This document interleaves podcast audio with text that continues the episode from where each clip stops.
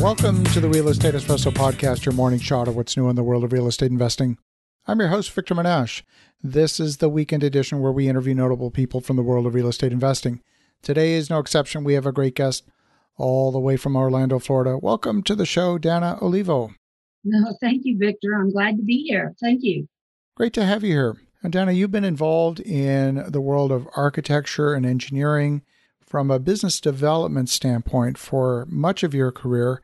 I want to really dig into that because it's an important part of putting together any kind of project is getting that front end piece right.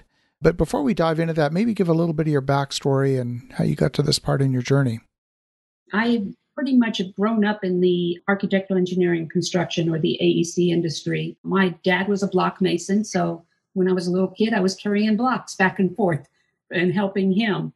I have worked within this the AEC industry. I worked for about 35, 40 years until about 2009 when I was laid off from one of the largest uh, construction management companies in the world. At that time, we were at the peak of the recession. The, that 35 years, I primarily worked within the marketing and the business development side, working through every logistical cycle within the AEC industry. I started out in the aftermarket side, you know, sales. I went into the product development, working for a couple of product developers, manufacturers. I then went into the spec development side, learning how to develop specifications for the construction documents. And then I went into the architectural side, working for a couple of architectural firms, and finally worked my way into the construction management firm that I was laid off of. So for 35 years, I responded to public private RFP requests for proposals, mostly on the commercial side. And so that's where a lot of my experience comes from. That is a linchpin function in terms of any business's ability to secure business. Right. If you don't have a solid proposal back to an RFP, you're not getting the business. Doesn't matter how many thousands of employees you have or what cost structure you have.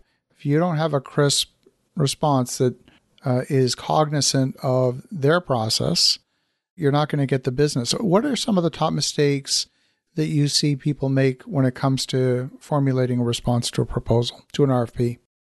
One of the biggest mistakes that a lot of companies have uh, have made, especially companies who are not familiar with responding to RFPs.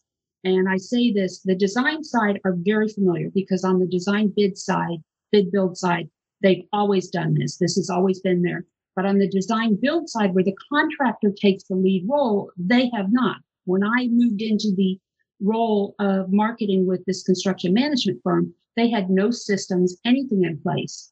So a lot of the mistakes that they make is, first of all, not responding to the RFP exactly with what they're asking, trying to basically um, embellish a lot of things. You know, not not responding to the questions, to the requirements of the RFP these reviewers of your RFPs, they don't want to have to look for your answers. You've got to follow them very precisely. And you also want to make it easy for them to find, like highlighting maybe the areas that they have requested so that you show that you've met that requirement through highlights. That's one of them. The other thing is not putting the, the right team together. Okay. Making sure that you've got the right team, whether you're on the design side or the construction side. You want to make sure that your team is meeting the requirements as well. Whether it's for a hospital, whether it's for a multi-family unit, you want to have that history of experience with your team. I'm sure you've seen examples of well constructed RFPs and ones that are rather poorly constructed. How do you navigate that when you get an RFP that is not very clear on what's a must have, what's a nice to have, what, where the boundaries are? How do you respond to those? You're talking about when we look to pursue responding to an RFP. Correct. And making sure, okay. Well, first of all, before you even consider responding to an RFP, which are primarily going to be on the public side, you really should have a relationship with who is issuing that RFP. And that is critical because by the time the RP comes out, you will already know what the requirements are going to be if you have that relationship. If you're looking to just put out a, a response to an RFP, it's probably not going to make it past the first weeding of those proposals because these individuals are looking for the proposals of the people that they've been dealing with. So that's one thing. The other thing to keep in mind is every time you put an RFP in or you respond to an RFP and you might lose, you want to make sure that you do a debrief. You want to find out what you did wrong so that you can change that on the next RFP and make sure that you're addressing those things that you did wrong. That's the only way that you're going to be able to get better at it. That makes a lot of sense. Now, you talk about them mostly coming from the public side, but I see them a lot on the private side as well. In fact, even my own company, we are often right. generating proposals for consulting engagements, things like that, right. where a client says, I have a patch of dirt. Can you tell me what the highest and best use is? What can I put on this particular property that's going to maximize the value? And we respond to that. Yep. And that's on the consulting side. I've dealt with a lot of private RFPs as well, and they follow basically the same guidelines that a public does, except for the fact that on the relationship side, on the public side, there's certain guidelines that the RFP issuers have to follow. For instance, like maybe a minority percentage of minorities that they bring in, meeting a minority percentage, or something to that effect. On the private side, you don't have those requirements. You don't have to meet because it's private. You don't have to meet it, but you still need that relationship as far as that's concerned. Now, when you talk about, I wanted to, to discuss just one other thing here. There are the responding agencies or the sp- responding companies to the RFPs. And then there's the team that's brought in. And I'm thinking right now from both a design build and a design bid build side. On the design side, you're dealing with engineers, you're dealing with plumbers, you're dealing with on the plumbing design. And, and then on the subcontracting side, same thing on the construction, you've got your subcontractors. All of those subcontractors and other designers need to understand what their responsibility is in order to be, I guess, put at the top of the list for being included on the team or on the company's RFP. Does that make sense? Yeah. Okay. So, for instance, if um, let's say there's an architectural firm that's going after uh, to respond to an RFP and they're starting to pull their team together, generally those that design firm is, is going to have a team of people that they're used to dealing with, that they know that they can work with. If you want to work your way in, you've got to start developing that relationship with the design team. And it's the same thing on the subcontractor side. If you're a subcontractor and you want to get in with a construction management firm, you need to be able to create that relationship and get on the, the bid list for those, those construction management firms so that they have someone that they can pull from. And then a lot of the subcontractors or the designers might be thinking, okay, how do I how do I do this? Well, there's there's a number of ways, you know, just go out there and, and do lunch and learns or, you know, show you just start creating that relationship. The other thing is a lot of your RFPs will have most of the time they'll have pre meetings, pre pre bid meetings. And if you go, you can get a list of the different people who are responding to that RFP and you can start reaching out to them. So there's different ways that you can do this. That makes a lot of sense. Now, a lot of people that are in the business of providing these kinds of services take very much a service oriented approach. You know, they say, well, this this is my hourly rate and mm-hmm. uh, you know, almost bill like they would as if they were a lawyer. Right. But I think you've got a slightly different perspective on that. Yes, I do. What we need to understand and I say we because I'm right in there, I'm a service provider. But we need to understand as service providers is we're not just providing a service, we're providing a product. And so we need to learn how to talk and articulate the architectural engineering construction market as a product, a delivered product. And that's where your customer testimonials come in and your finished product. When you put together your what we call the, the sheets for the different projects, because a lot of your proposals, they want you to, to indicate what projects have you worked on that are similar. Well, those sheets should talk about and have a lot of the information in there on what the customer had to say on the final product that was delivered and talking about and describing yes the services did go into that and here's what happened but this is the end product and this is how happy the customer was So by delivering your spec sheet in a way that speaks to what the customer wanted and it meets the requirements of what this RFP, you have a better chance of getting shortlisted. I love that. And when you're dealing with either a company or an agency that's looking to put out an RFP and they, they really don't know who's going to be responding to it, they know they're just going to put it out there. Well, I guess the question is how do you know that, in fact, if you're bidding, that it's in fact a level playing field and the RFP hasn't been written specifically for one particular supplier? Well, that's something that you do have to keep in mind because that is one way that some firms do kind of put themselves in a position of winning over other as, as they develop that relationship with whoever's going to be putting out the RFP. And I'm talking more on the private side now because the public side is a little bit trickier. Is by creating that relationship, you're able to identify what you can bring to the table with that are that issuing company and help them devise the RFP, write the RFP to what your qualifications are specifically.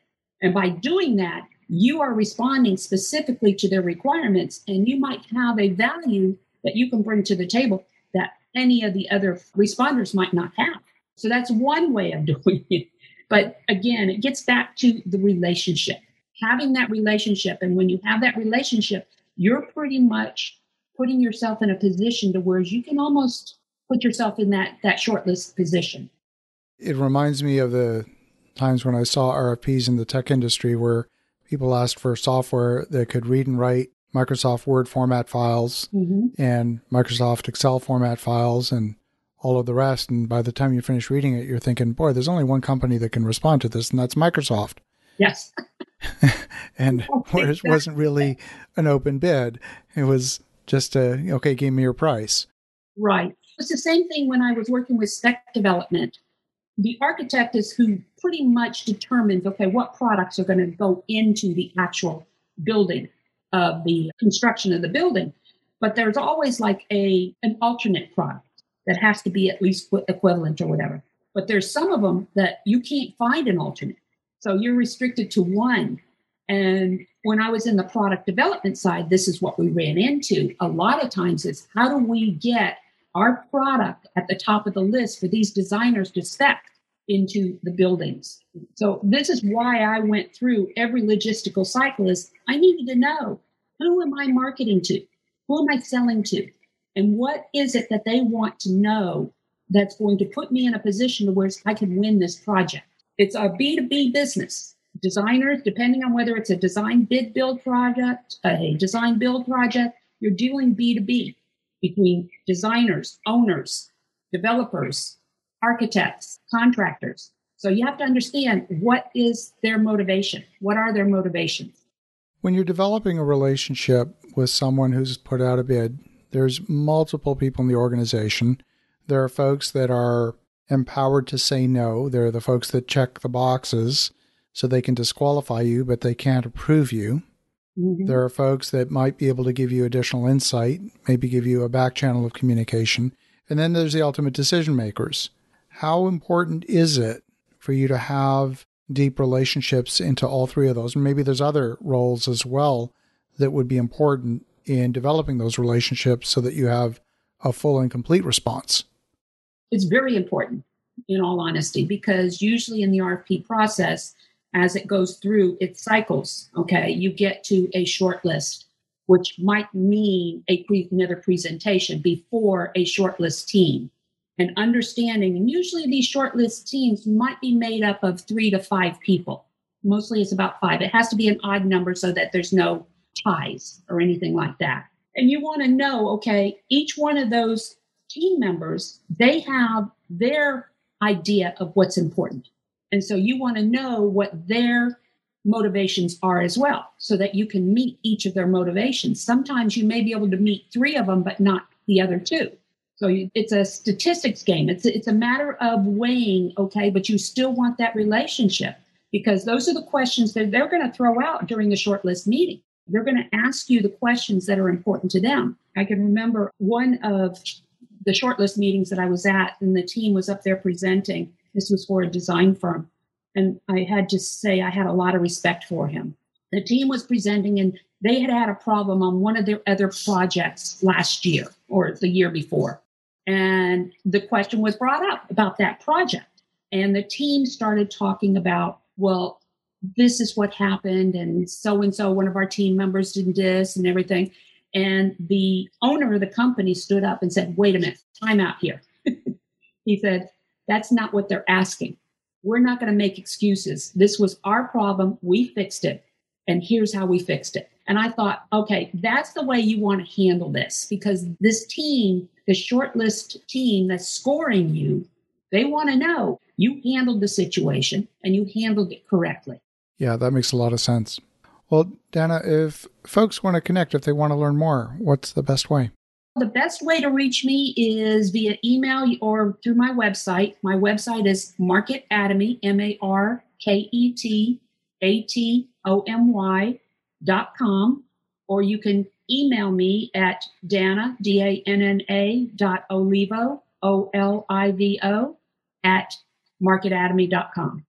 Well, Danna, I love the perspective and something that for anyone who's in business, especially in the realm of construction or development, this is so important. So definitely reach out to Danna at marketatomy.com. That's marketatomy.com. And in the meantime, have an awesome rest of your weekend. Go make some great things happen. And we'll talk to you again tomorrow.